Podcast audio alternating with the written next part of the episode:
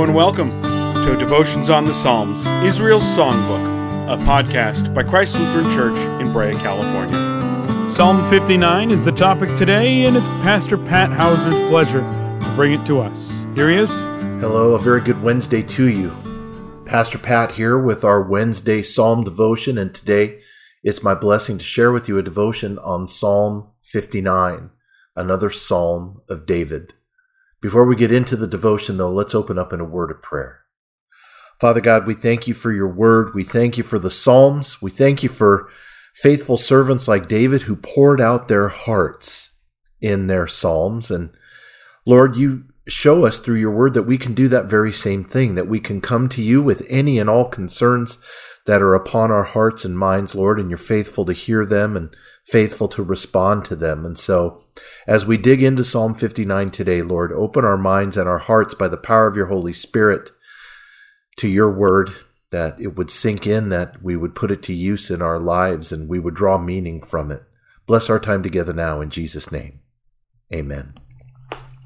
Well, Psalm 59 is rather a, a, a long psalm, and I'm not going to read the whole thing, but I want to focus on a couple of themes here. And I think you might be able to have an understanding of the themes that I've chosen to focus on based upon the sections of the psalm that I read. I want to begin by reading verses 1 through 5. So we're in Psalm 59, a psalm of David.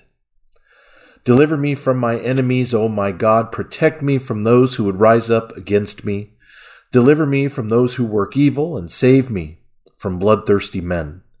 For behold, they lie in wait for my life. Fierce, fierce men stir up strife against me. For no transgression or sin of mine, O Lord, for no fault of mine, they run and make ready. Awake, come to meet me and see. You, Lord God of hosts, you are God of Israel. Rouse yourself to punish all the nations, spare none of those who treacherously plot evil. And then David writes this really interesting thing, referring to those people that would attack him and conspire against him, uh, well, as an animal, as dogs. Listen to these verses. Each evening they come back, howling do- like dogs and prowling about the city. There they are, bellowing with their mouths, with swords in their lips for who they think will hear us. And then again, we see this similar text coming just a few verses later in verse 14. David writes, Each evening they come back howling like dogs and prowling about the city. They wander about for food and growl if they do not get their fill. Friends, these are not the kind of dogs that we come home to every day and pat on the head, who greet us with wagging tails and smiling eyes. Those aren't the kind of dogs that David is writing about during the times that he wrote these words. Dogs were not domesticated as pets.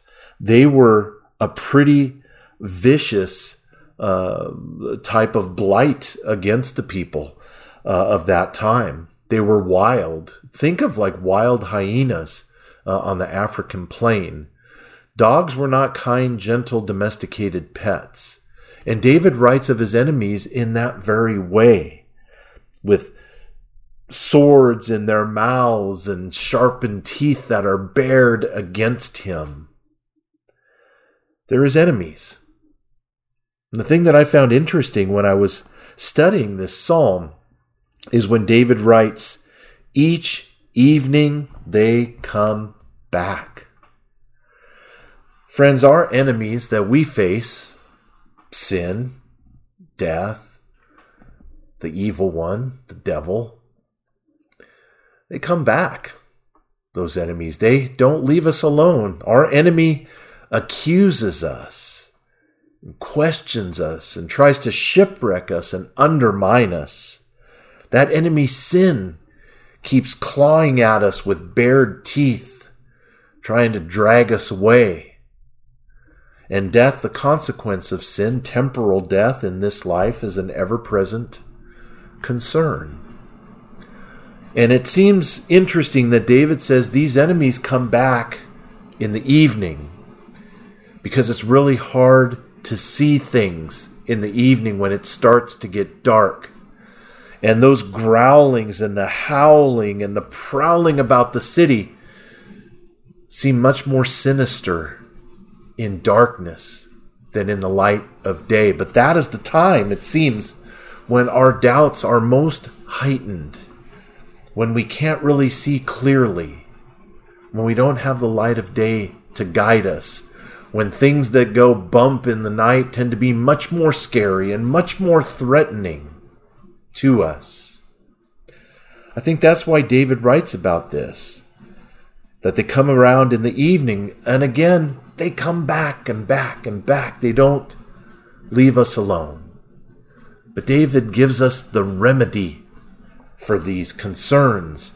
David tells us, beginning in verse 16, But I will sing of your strength. I will sing aloud of your steadfast love in the morning. For you have been to me a fortress and a refuge in the day of my distress. O oh, my strength. And if you're reading along with me, strength is capitalized. God is our strength. He was David's strength. He's referring to God here. O oh, my strength, I will sing praises to you. For you, O God, are my fortress, the God who shows me steadfast love. Friends, these growling, snarling dogs that attack us, our doubts, our worries, our anxieties, may be our enemies. Sin, temptation, the evil one, they're always going to come back. They're always going to come back. David gives us the antidote for that. When in the evening and the light is failing and we begin to get scared, we don't rely on our own strength, we rely on God's strength. We call out to Him to be our fortress. And you know, a fortress was like a permanent structure, a fortified place like a castle. And many castles had walls that were several feet thick, and if you were protected by a fortress, Nobody could get their hands on you. You were safe, protected. And then in the next verse here, David talks about God being a refuge, a state of safety, a state of protection, a shelter, a sheltering place. I like to think of a wildlife refuge where animals uh, are protected Nobody can harm them or hurt them. And when we're in the refuge that's provided by our Most High God, nobody can harm us. Nobody can hurt us. Even those dogs that come back every evening and howl and snap their teeth and growl and prowl about the outside of our doors are so relentless, even though they keep coming back. God is our refuge. God is our fortress. He is our shelter. He is our safety. God shows us steadfast love, unchanging, unfailing, unconditional, steadfast. So, friends, when those doubts and worries and anxieties and temptations and the whisperings of our enemy, the devil, and perhaps maybe even the whisperings of earthly, fleshly enemies you might have. When they come, and they will come, rely on the safety and the shelter and the protection of your Most High God, whose steadfast love for you does not change. Call out to him as David and so many of the other psalmists did when you're scared, when it's dark, He's always there. Let's close in a word of prayer. Father, we thank you for these words of, of your servant David, and what an awesome reminder they are to us that when it gets dark and we get afraid and we can hear the enemy scratching and clawing outside of our door, Lord, we know that we are safe in the fortress that you provide, in the shelter and the safety and the refuge that we have in you. Lead us to turn to you in our times of doubt and worry. Lead us to turn to you and to rely on your steadfast, unchanging love for us. In Jesus' name, amen. Well, God's peace be with you, and as you're viewing this, it'll be the day before Thanksgiving.